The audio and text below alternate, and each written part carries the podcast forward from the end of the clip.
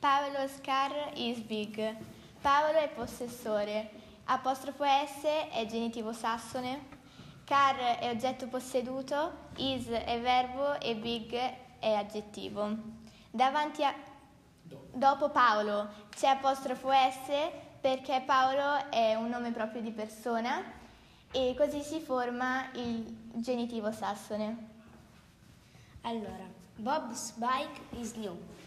Bob è il possessore, apostrofo S è il genitivo sassone, bike è l'oggetto posseduto, is è il verbo, new è l'aggettivo. Si mette, dopo Bob si mette apostrofo S perché è il nome proprio di persona e quindi forma il possessive case. James bike is new. James è un nome proprio che finisce per S, ma non è, plura- non è plurale, quindi si mette comunque apostrofo S. Children, children's balls are old.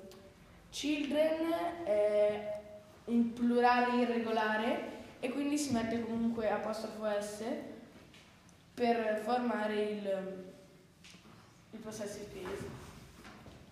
Boys, balls are old. Boys è un possessore al plurale e, e che finisce per S, quindi il genitivo sassone sarà solo l'apostrofo.